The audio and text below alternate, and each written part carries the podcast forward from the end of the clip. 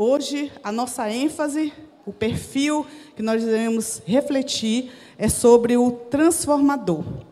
E eu queria convidar você, então, para abrir a sua Bíblia é, em Mateus, capítulo 5. Mateus, capítulo 5.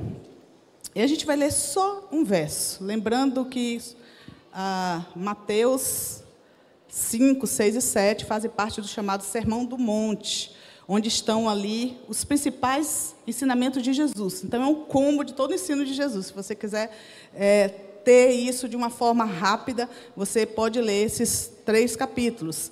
E ele inicia com as bem-aventuranças, né, que são é, características das pessoas que fazem parte do reino, que em algumas traduções trazem então a palavra felizes. E nós vamos então, vamos nos conter hoje ao versículo, verso 6. Mateus, capítulo 5, verso 6, que diz assim: Felizes os que têm fome e sede de justiça, pois serão saciados. Eu queria convidar você a recitar comigo esse verso, mas eu quero também que você faça um exercício. Às vezes, quando a gente já conhece um versículo, a gente já tem uma intimidade com ele, a gente já não é impactado com as palavras. E eu queria que nesse momento, que é o recitar, né, você tentasse é, falar essas palavras como se fosse a primeira vez que você estivesse ouvindo e deixar essas palavras falar ao seu coração. Vamos juntos então? Felizes os que têm fome e sede de justiça, pois serão saciados. Querido Deus, nós estamos aqui, Senhor, na tua presença. E queremos te pedir, Senhor, que o Senhor caminhe conosco nesse tempo. Assim como o Senhor esteve ali com os discípulos no caminho de Emaús. Em que no momento em que a palavra estava sendo revelada, os seus corações queimavam. Então, que nessa noite os nossos corações queimem pela tua palavra e que os nossos olhos possam ser abertos a verdades espirituais que ainda não foram reveladas, Pai. Tendo toda a liberdade, Senhor, de agir aqui nos nossos corações, de restaurar, de renovar, de salvar, ó Deus, de curar, porque o Senhor está aqui e o Senhor é o Deus Todo-Poderoso e deseja fazer todas essas coisas em nossa vida. Então, esteja aqui conosco, em nome de Jesus. Amém. Meus queridos, o ano passado, acho que vocês, muitos de vocês vão lembrar, 2023 foi marcado com um filme que fez muito sucesso nos cinemas. Foi muito badalado, deu muito o que falar. Um filme que denuncia o tráfico humano, especialmente a prostituição infantil, chamado O Som da Liberdade. E talvez o motivo com que ele teve toda essa repercussão é porque esse filme não é só uma ficção. Esse filme, na verdade, retrata uma história real de um cristão, agente do FBI nos Estados Unidos, que trabalhava com, investigando esse tipo de crimes. Mas ele trabalhava atrás de uma mesa, com um computador, com estatísticas, com números, até que um dia ele é, esteve diante de uma situação real. Ele conheceu um garoto que foi livre das mãos né, desse tráfico, que passou pela experiência de prostituição, de abuso, e aquilo moveu seu coração. Só que tinha uma questão que aquele garoto, ele também tinha uma irmã que tinha sido sequestrada juntamente com ele, e aquele garoto fez um apelo para ele que ele salvasse também a sua irmã. Parecia que ia parar por aí. Mas aquele cristão quando ele volta para casa, ele não consegue mais dormir. Ele não consegue mais trabalhar. Ele fica tão incomodado que ele combina então com a sua esposa, consegue ali o apoio nesse primeiro momento com a sua agência, e ele vai e viaja dos Estados Unidos para o México com essa missão, uma missão muito arriscada, muito perigosa, de resgatar aquela garota. E na primeira parte da missão, ele consegue então tem um sucesso, né? Ele se junta ali com uma corrente do bem, com pessoas também que sente esse chamado de fazer a diferença em relação a isso, e eles conseguem então salvar cerca de 50 crianças desse tráfico, da prostituição, e prende muitos daquelas pessoas que fizeram parte né, desse crime. Então, isso já foi um grande sucesso, ele deveria voltar para casa e continuar a sua vida. Mas ele não fez isso, porque aquela garota não estava entre as crianças. E ele vai, então, para uma missão mais arriscada ainda. Desculpe os spoilers, mas quem não assistiu ainda pode ser até um incentivo para assistir. Né? E no final, a menina resgatada, gente. Contei tudo. Mas sabe o que é interessante? Que o filme termina, mas a história não. Aquele cristão, ele continuou investindo a sua vida e os seus dias e o seu tempo nessa causa até os dias de hoje. E é exatamente por causa disso que a história dele veio a se tornar filme. Então, esse é o perfil do transformador.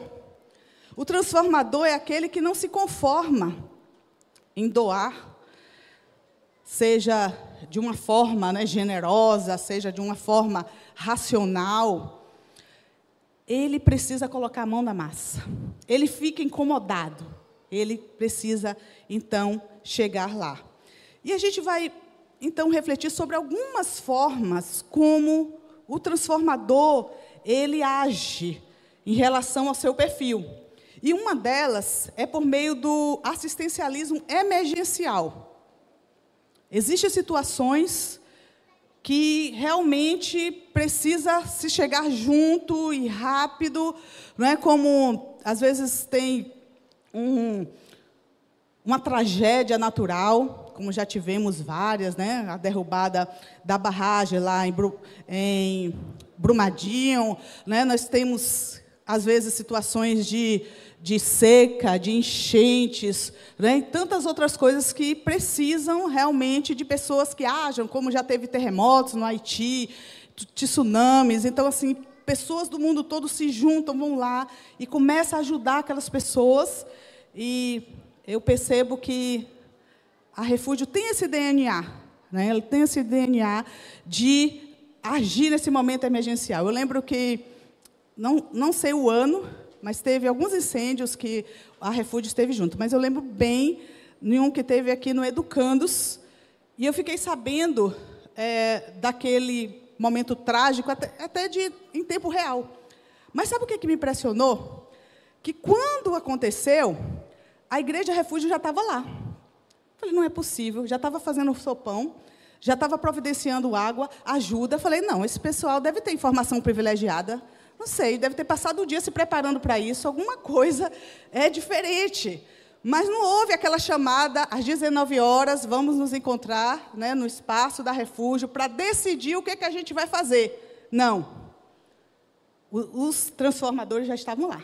Né? Eu acho que já se conecta assim. Eu já saí daqui, já estou no GPS e tal, e já se encontrou, e já tinha um local. E aí vem junto né, os doadores, claro, porque a obra do Senhor é feita dessa forma, onde o corpo de Cristo se une nesse projeto, e assim a coisa vai fluindo.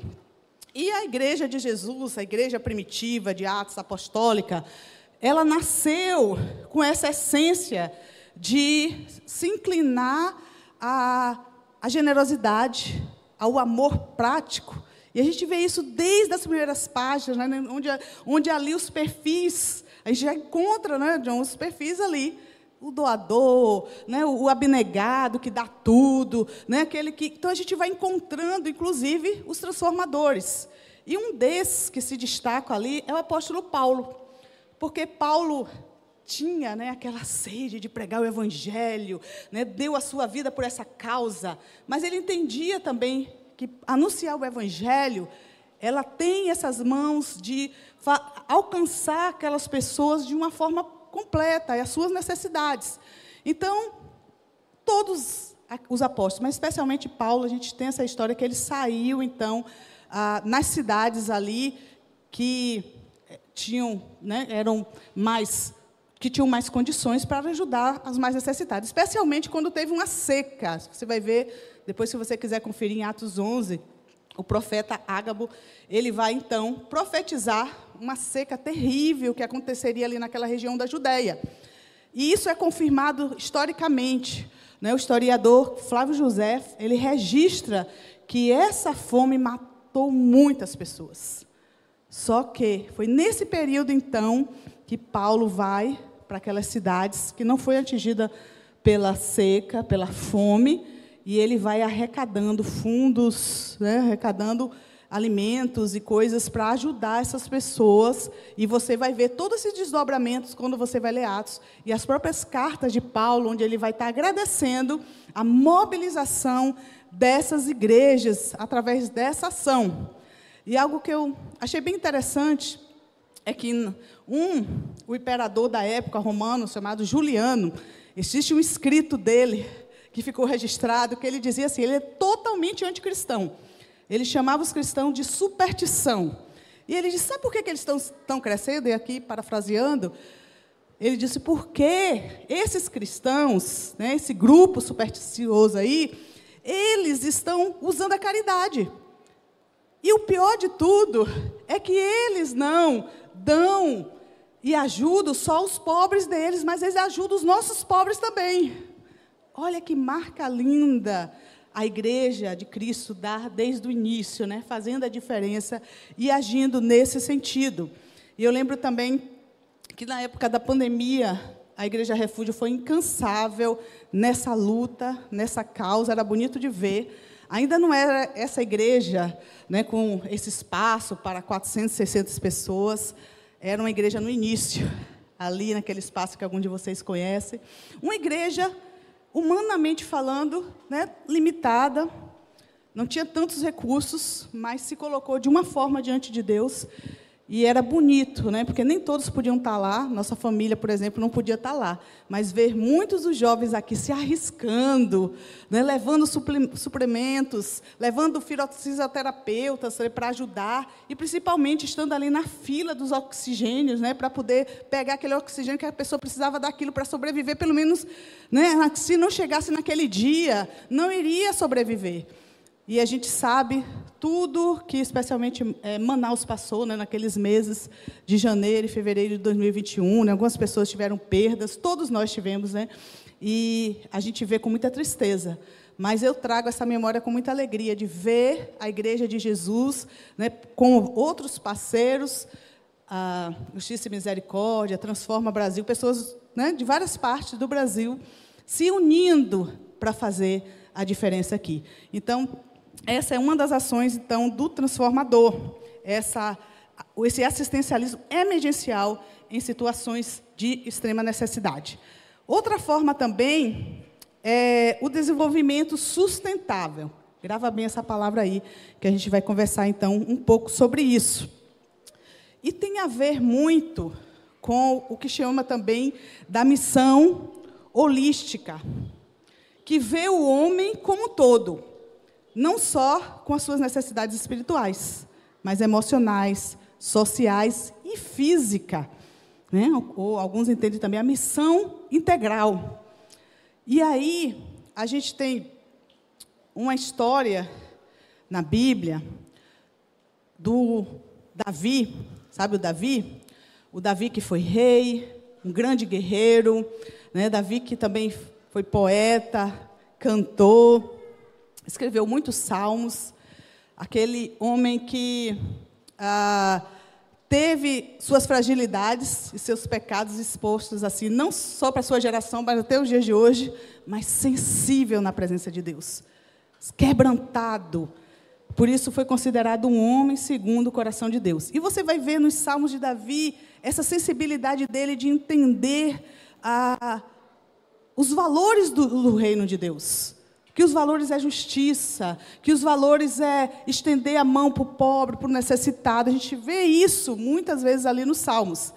E Davi, quando já era rei, e assim, quem não conhece muito bem a história, às vezes imagina que Davi, de repente, ele, depois daquele episódio né, épico, conhecido, né, que ele derrota ali o, o, o, gigante Golias, no outro dia Davi já era rei.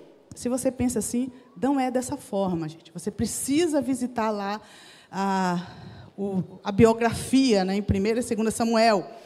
E eu posso garantir para vocês, gente, que é muito melhor do que maratonar série de Netflix. É legal também, às vezes eu faço isso, mas a Bíblia tem muita riqueza e você vai se emocionar quando você der um passo de ler histórias como essa, por exemplo, de Davi. Então, assim, Davi ele enfrentou muitos desafios e teve muitos inimigos até chegar a ser rei. E um grande inimigo de Davi foi o próprio rei Saul, que ficou invejoso, com ciúmes, porque entendeu ali que Deus tinha dado o reinado para ele e passou a perseguir. E aí, mais tarde, Saul foi morto. E aí tem todo esse processo também até Davi chegar a ser rei ali de todo aquele reinado. Só que, paralelo a isso, ao seu grande inimigo, o Davi, ele teve uma amizade muito especial com o filho de Saul. Como era o nome dele? Jonatas, né? Não é o Jonatas daqui, não é esse John, é o John do Antigo Testamento, né? Vamos chamar de John A.T. O John e o David, né? Eles eram muito amigos. Né? Eles tinham uma amizade muito íntima, muito especial, muito de Deus. E eles fizeram pactos ali de aliança. Eles sonharam sobre o futuro. Mas aí o John morreu. E o rei Davi agora estava sensibilizado com aquela situação, com aquela memória do seu amigo. E ele queria honrar isso. E aí ele foi perguntar se tinha alguém na casa de Saul, mesmo sendo inimigo, ele queria saber se havia algum descendente. Porque quando um rei que não era daquela dinastia, ele, ele chegava ao trono, era já comum que se matasse todos os outros herdeiros, né? sem que, que fosse algo até mandado, porque não era a intenção de Davi, a gente vê isso na história, mas às vezes os soldados, às vezes as pessoas comuns faziam isso achando que estava agradando ao rei. Só que o Jonatas tinha um filho chamado chamado Mefibosete. Né? Nome muito especial aí para quem está grávida aí colocar aí na. Uma dica, fica a dica. Mefibosete, então, gente, tinha cerca de 4, 5 anos de idade, quando houve é, a morte né, do seu avô, do seu pai, e aí aquela correria, a sua cuidadora, né, sua babá, tentando salvá-lo, deixa cair, ele muito pequenininho, ele caiu, quebrou as pernas, não teve os cuidados necessários e ficou manco, aleijado dessas duas pernas.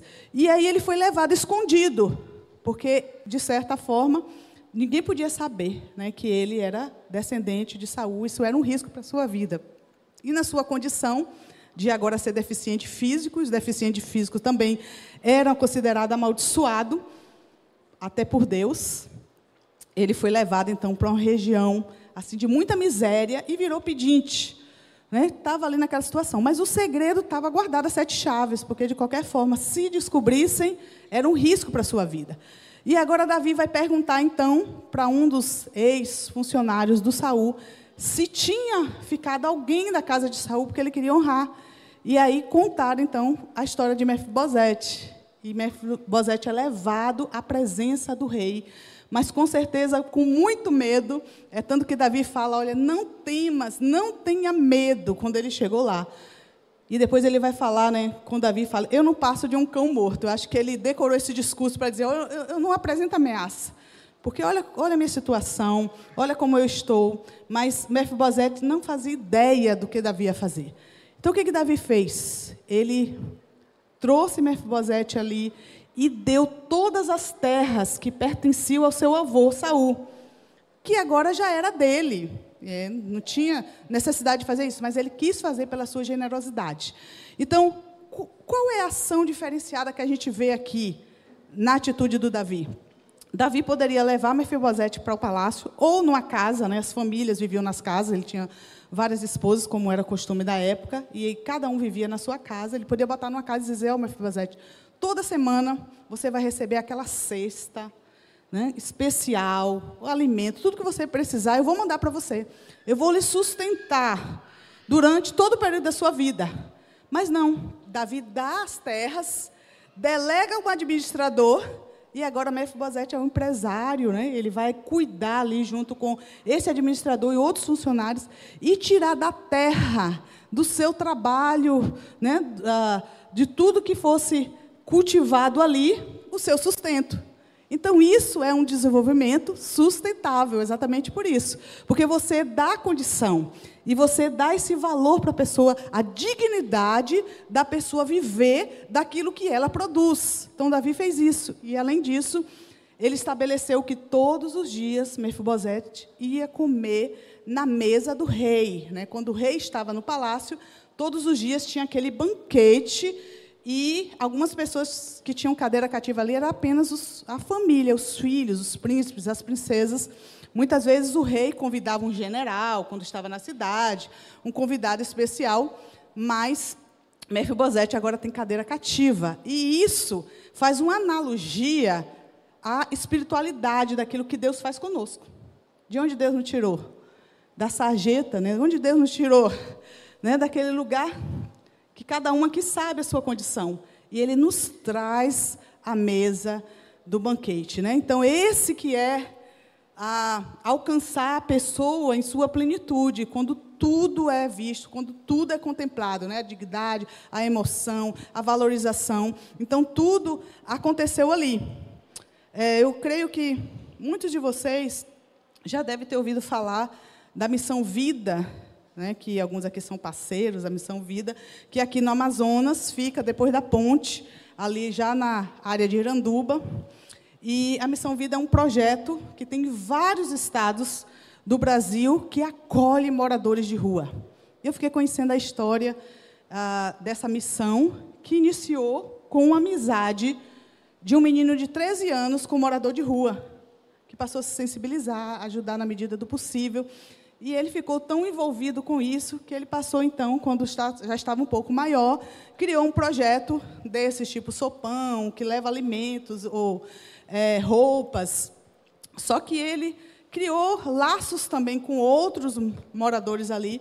E quando ele voltava para sua casa, para sua cama quentinha, eu acho que aqui faz mais sentido falar friazinha, né? Porque quentinha aqui ninguém quer. Mas para sua cama ah, macia, né, para sua cama confortável.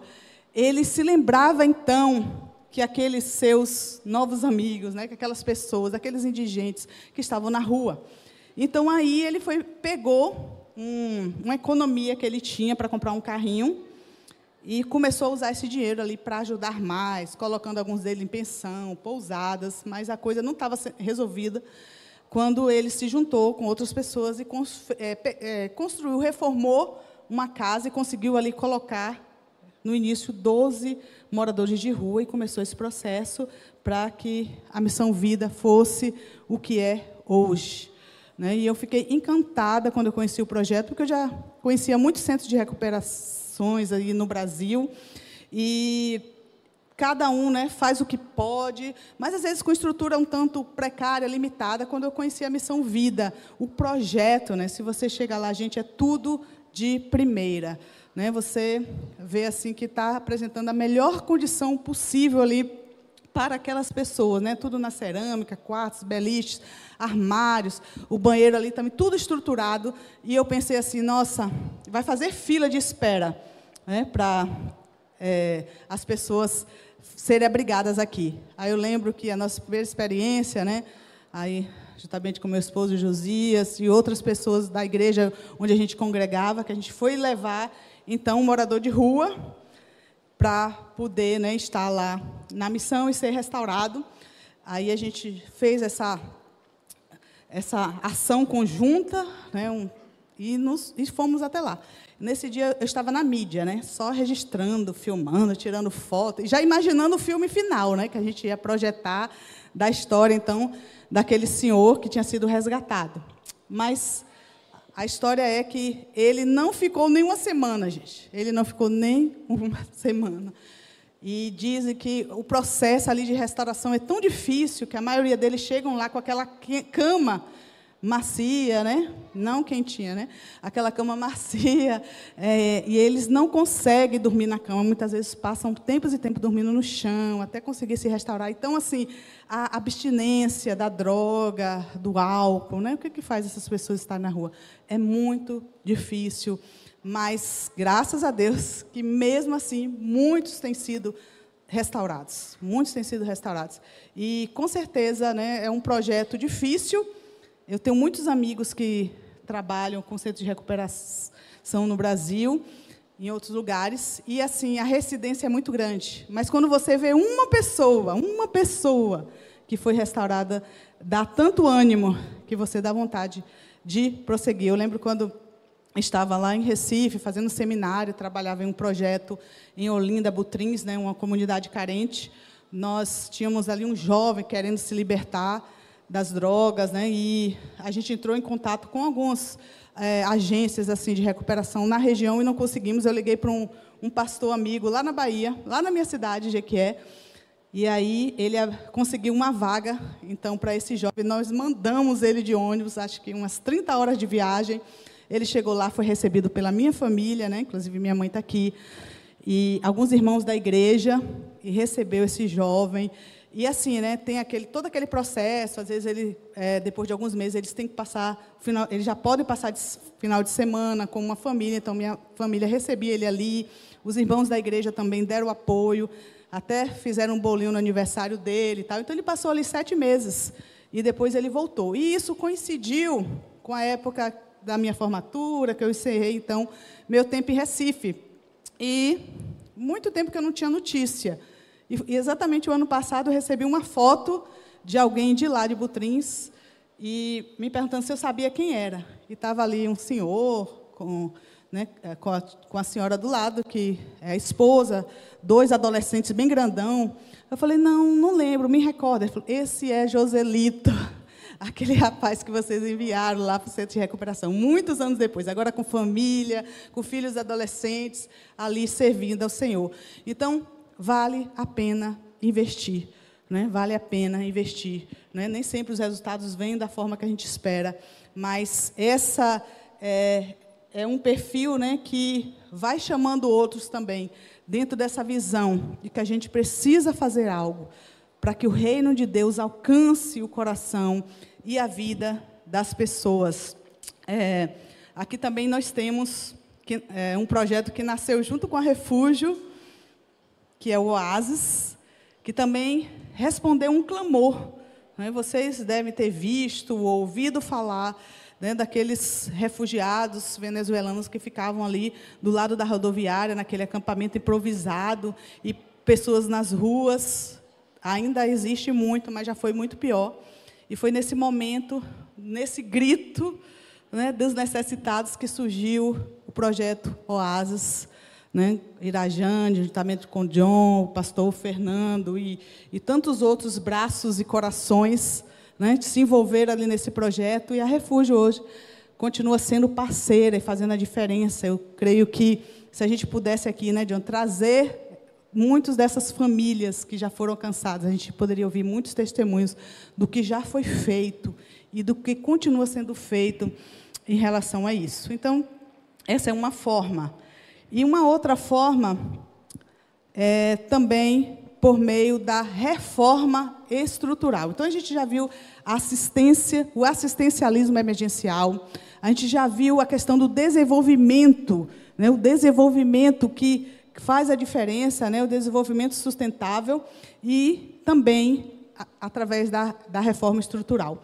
E o que, que seria essa reforma estrutural? Muitas vezes as leis precisam ser mudadas. Muitas vezes a reforma existe, precisa ser feita no próprio sistema. E alguma coisa, alguma voz precisa se levantar para lutar por essa causa.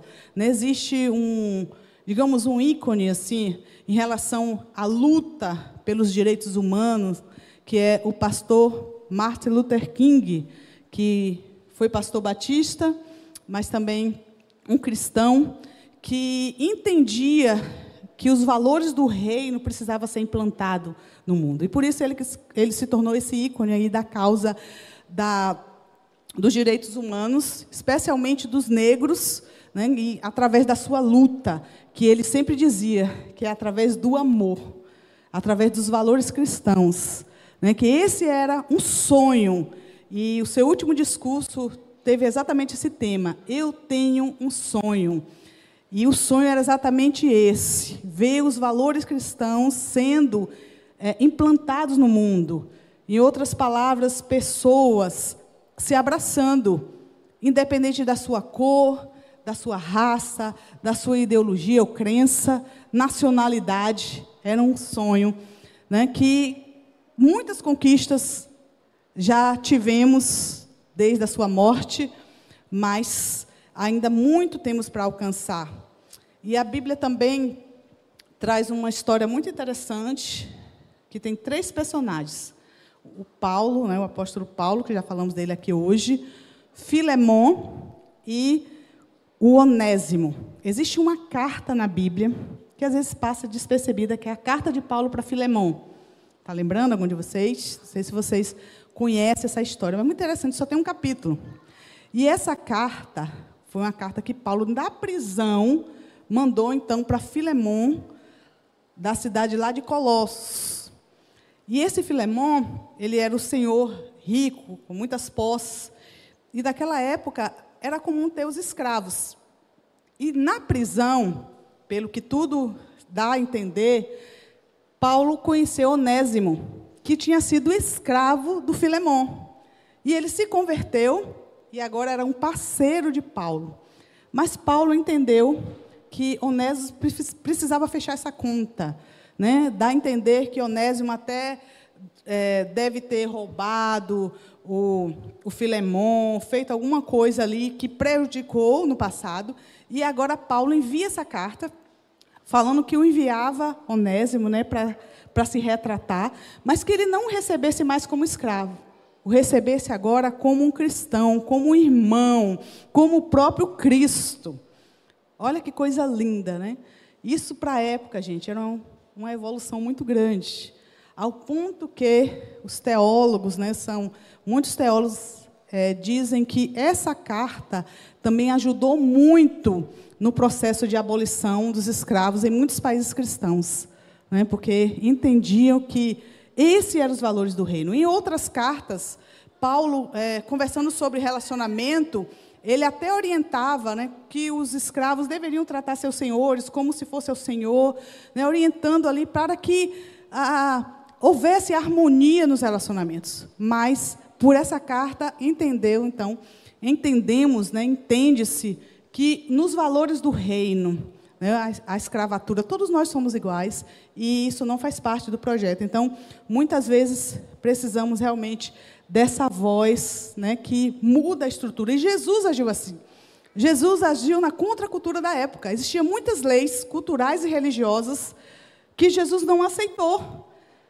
Ao contrário, Jesus tocou no leproso, que pela religião não poderia fazer isso. Jesus curou, né, se aproximou de deficientes físicos, visuais. Não era assim que eles agiam naquela época. Jesus se deixou, né, tocar por crianças, por mulheres, abençoou, conversou até teologia com a mulher dentro dos registros e mais ainda se deixou ser sustentado por um grupo de mulheres.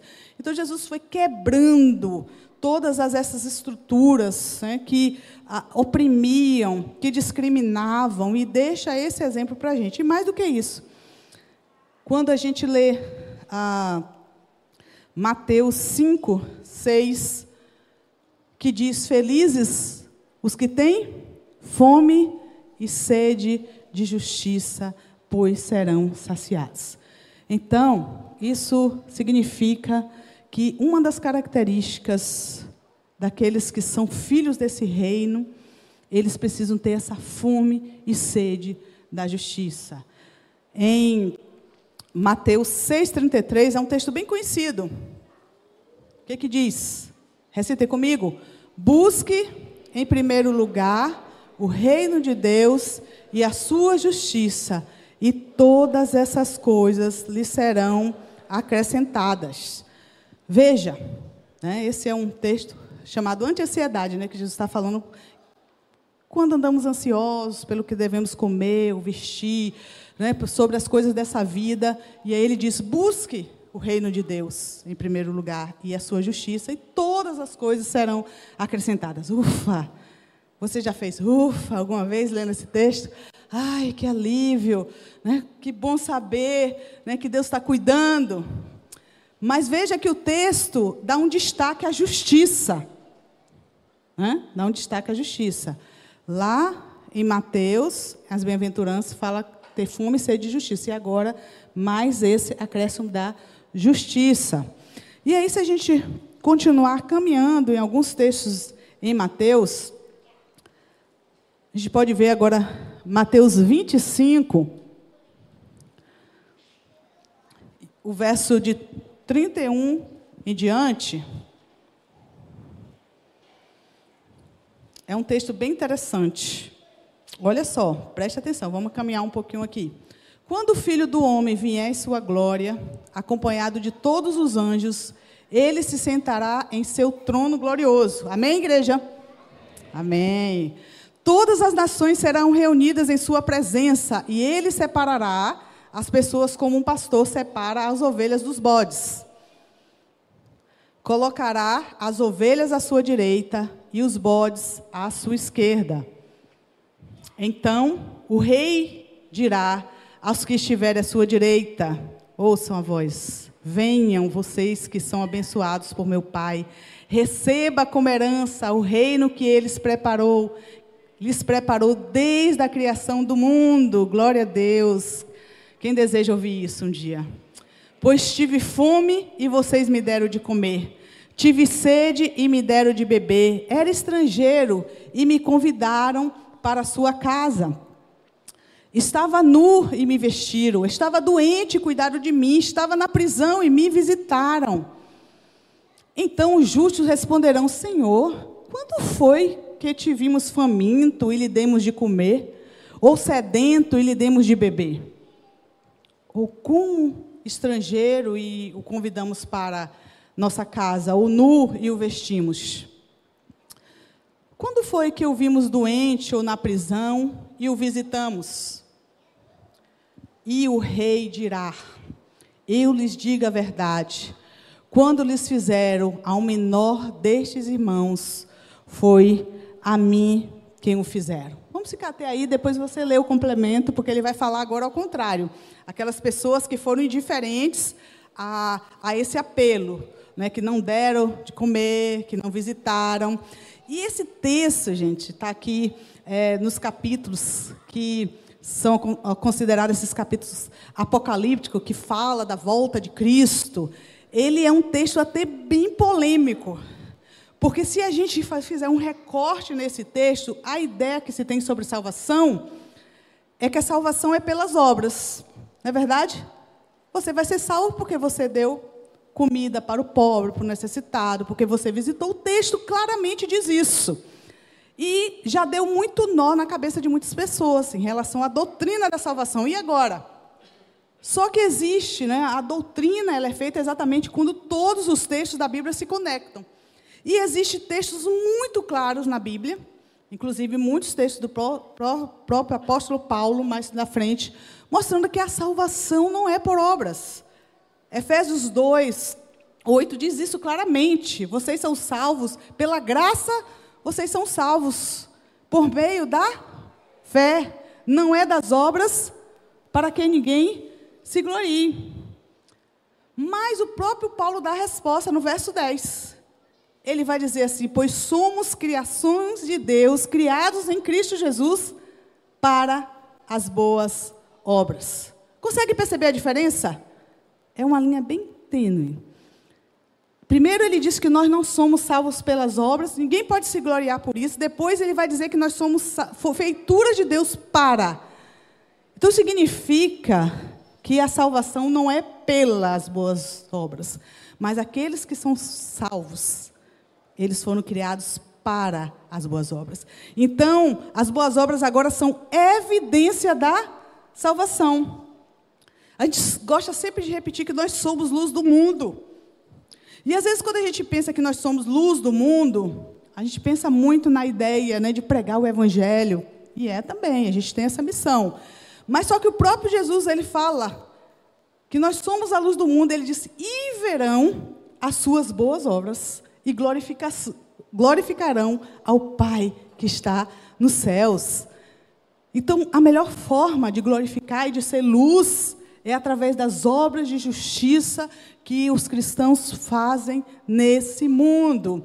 Agora vamos dar uma olhada aí em Mateus 23. Estou ficando só em Mateus porque existem muitos textos na Bíblia que a gente poderia ah, conversar e trazer aqui hoje.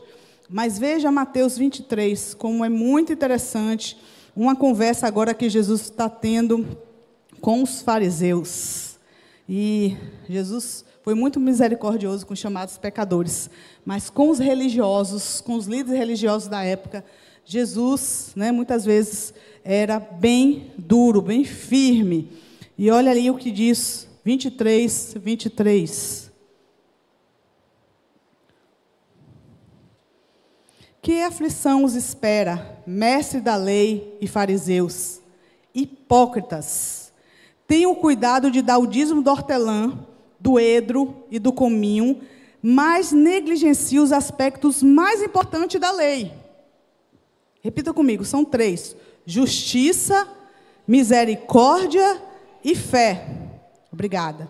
Sim, vocês deveriam fazer essas coisas, mas sem descuidares das mais importantes. Olha só, Jesus está falando para os fariseus, e interessante que esse, o tema dízimo né, é um tema que não é muito explorado no Novo Testamento. Né? Então, alguns acham que Jesus nunca falou sobre dízimo, mas aí eis um texto que Jesus falou sobre o dízimo. Tá? E quando Jesus toca nesse assunto, né, os fariseus, os judeus, os hebreus, eles eram já assim conscientes disso, já de uma cultura que eles traziam. Então, o dízimo fazia parte da vida, né, da, da, da devoção, da religião que eles praticavam. E aí, por uma questão de consciência, né? Então, se você tem essa dúvida hoje, né? É certo ainda dar o dízimo, né? Se não é certo, né? Então, há um entendimento a partir do Novo Testamento que a proposta não é mais uma porcentagem, não é 10%, mas nós damos, nós tudo que nós temos pertence a Deus. Nós só somos administradores, mordomos, então tudo vem de Deus e tudo é para Deus, né? Mas ainda em muitas igrejas se ensinam ainda a entrega do dízimo. E eu vejo assim que existe uma tendência né, de algumas pessoas caminharem entre. É, e aqui eu estou fazendo um parêntese, né, depois eu vou chegar no assunto mesmo que eu gostaria de chegar hoje.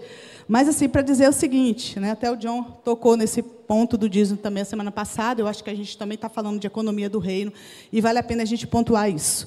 Então, assim, algumas pessoas entram no ponto de, ah, o Novo Testamento não prega mais o dízimo, e aí vai por uma linha de ser muito facultativo nessa área. Né? E aqui eu quero falar para aqueles que já caminham com Cristo, né? aquelas pessoas que já estão nesse compromisso, de que a gente aprende também muito com o Antigo Testamento. Então, o dízimo é um, foi um, uma lei, digamos, bíblica, mas que houve, né, como Jesus falou, né? Assim dizia no passado e hoje digo, mas ela serve de parâmetro. Né? E eu vou falar de uma forma mais prática. Quando eu aconselho alguém, discipulo alguém, em relação a esse tema, eu sei que é um tema muito sensível à generosidade. Né? Nem todo mundo é como Zaqueu, que Jesus nem precisou falar e foi tocado por isso. Então eu ensino que o dízimo ele pode ser usado como parâmetro. É, não como lei, como regra, que você não vai dormir porque a maldição vai chegar na sua casa. Né? A gente está debaixo da graça, do amor de Deus. Né? A gente dá porque a gente recebe, a gente dá porque a gente é abençoado, a gente não dá para ter, né? não é uma barganha. Mas assim, você pode usar o dízimo ainda hoje como um parâmetro. Em outras palavras, né? você pode, quando você faz a sua planilha né, das suas contas, né? E, e, se você não faz, é importante você fazer. Né? É importante a gente ser bons administradores. Né? Se você não é organizada na sua vida financeira, olha, tem, tem alguns amigos que dão consultoria financeira, eu acho que aqui mesmo deve ter pessoas que fazem isso. Procure, façam isso, porque nós precisamos ser bons mordomos. E você sabe que as suas contas são fixas, não é verdade? Quem paga aluguel, escola, mensalidade, seja de escola, de universidade, água, luz, você tem as suas taxas fixas. Então, por que, que no reino de Deus a gente vai ser facultativo? Por que, que a gente vai dar do que sobra, do que quer e quando quer? Eu, pessoalmente, não creio assim. Por isso que eu queria trazer essa fala aqui para vocês. Eu creio que a gente tem que ser intencional e a gente pode ser da mesma forma como a gente age com outras coisas. Porque a gente, nós somos parceiros na obra de Deus. Nós somos as pessoas que Deus escolheu para que possamos ser mãos, pés de Deus e também o sustento financeiro. Então, por exemplo, aqui nós temos uma igreja, né? um local onde a gente se reúne, e as contas aqui são fixas. Conta de luz é fixa, conta de aluguel é fixa, sustento ministerial, que é bíblico, que a gente tem que honrar isso, sustento missionário é fixo, porque os missionários também precisam, né? até ajuda aos necessitados, acaba sendo um valor destinado. E por que, que eu vou ser facultativo, já que eu faço parte já que eu sou membro, já que eu me sinto parte dessa proposta do que Deus está fazendo aqui. Então, a minha dica é, é seja intencional e reserve um valor da sua, do seu salário, né, do seu sustento, reserve um valor. E a minha dica é, gente, que não seja menos de 10%, por favor, né, porque 10% os fariseus já davam. Né? Então comece. Se você tem dificuldade nessa área, é um termômetro. Veja, você mesmo, se analise. Ninguém aqui vai lhe cobrar, não. Se analise se você está sendo generoso, se o que você está investindo no reino de Deus, o que você tem doado na casa do Senhor é menos de 10, alguma coisa está estranha.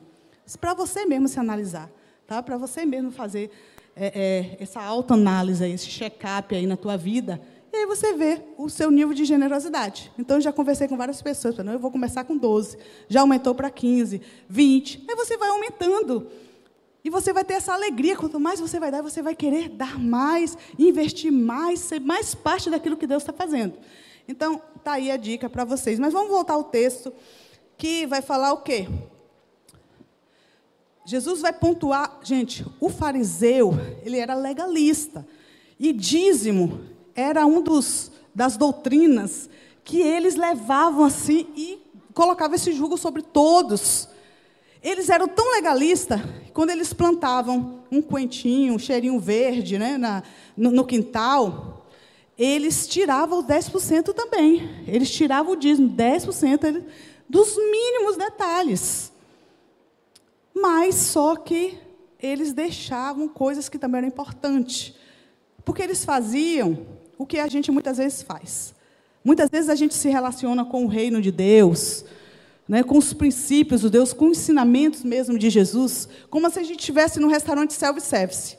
Como é que você faz no restaurante self-service? Você pega seu prato, se você né, gosta de massa, você já vai direto para a massa. Se você já está ali na pegada de um, uma reeducação alimentar, você já pega uma saladinha, uma proteína, né, e você coloca no seu prato o que você quer. Só que no reino de Deus a gente não é assim, nós não, não podemos ser seletivos. Então, o grande erro desses líderes religiosos é que eles eram seletivos, eles valorizavam o ensinamento, por exemplo, do dízimo, mas, como Jesus disse, o que era mais importante, e Jesus destaca aqui: justiça, misericórdia e fé. E não era a primeira vez que eles estavam ouvindo isso, não, gente. Não era a primeira vez, não no Antigo Testamento por várias vezes, inclusive essas mesmas expressões já foram ditas pelos profetas, falando da justiça, da misericórdia, da fé, ou termos similares. Então eles sabiam essas verdades. Inclusive, mais uma vez em Mateus, veja aí 28, um texto bem conhecido. Ah, quando Jesus faz a grande, é, tem aquele momento da grande comissão, as últimas palavras de Jesus, o ide de Jesus, que a gente muitas vezes né, reforça, mas no verso 20, depois de Jesus falar, ide, fazer discípulo de todas as nações, batizando em nome do Pai, do Filho e do Espírito Santo, o que, é que Jesus diz no verso 20? ensine esses novos discípulos a obedecerem todas as ordens que eu lhe dei. E ele disse: Eis que estarei com vocês todos os dias. Mas ele diz: ensine a guardar todas as coisas que eu tenho dito. Essa expressão, e olha que Jesus vai dizer: ensine a guardar, porque ele já está supondo que você já guarda, ou que os discípulos já guardavam. Essa expressão era uma expressão muito conhecida também dos discípulos, do, do pessoal daquela época, era uma expressão já usada por Moisés. E já Moisés já ensinava em relação à justiça, em relação a estender a mão para o pobre, para, para o oprimido. Esse tema, gente, ele tem, ele é muitas vezes, mas muitas vezes mesmo, reforçada por toda a Bíblia, nos Salmos, Provérbios. Os profetas, por exemplo, eles foram delatores dos governantes e dos líderes religiosos da época, porque praticavam a injustiça social porque não cuidava dos pobres, porque era conivente com isso, inclusive os líderes religiosos da época. Então, por todo o tempo, esse tema é reincidente. Quando Jesus vai falar de justiça, aquele que tem fome e sede de justiça serão saciados, é porque esse tema já vem falado, faz parte do princípio de Deus, não é uma novidade.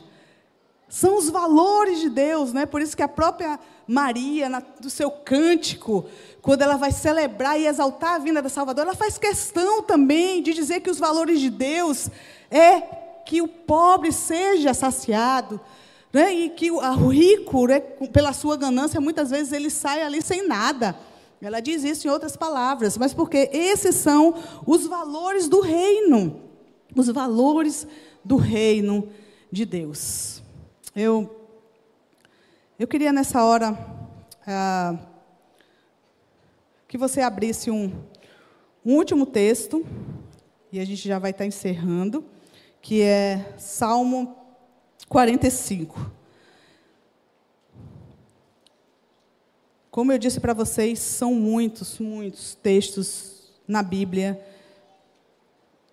que nós poderíamos trazer aqui, mas aí a gente ia ter que fazer uma vigília, mas não só até meia-noite acho que a noite toda, para a gente poder é, visitar tudo que a Bíblia fala em relação a esse tema, né? desde ser é, esse transformador, doador, mas de alguma forma ser resposta a essa justiça de Deus nesse mundo. Mas esse salmo, ele é uh, um salmo que expressa uma canção de casamento do rei com a princesa.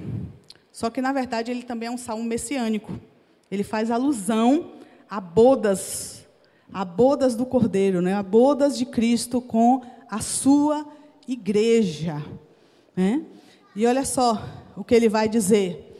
Esse salmo especial, vou ler aqui na NVI. Com o coração vibrando de boas palavras, recito os meus versos em honra ao Rei Seja a minha língua como a pena de um hábil escritor.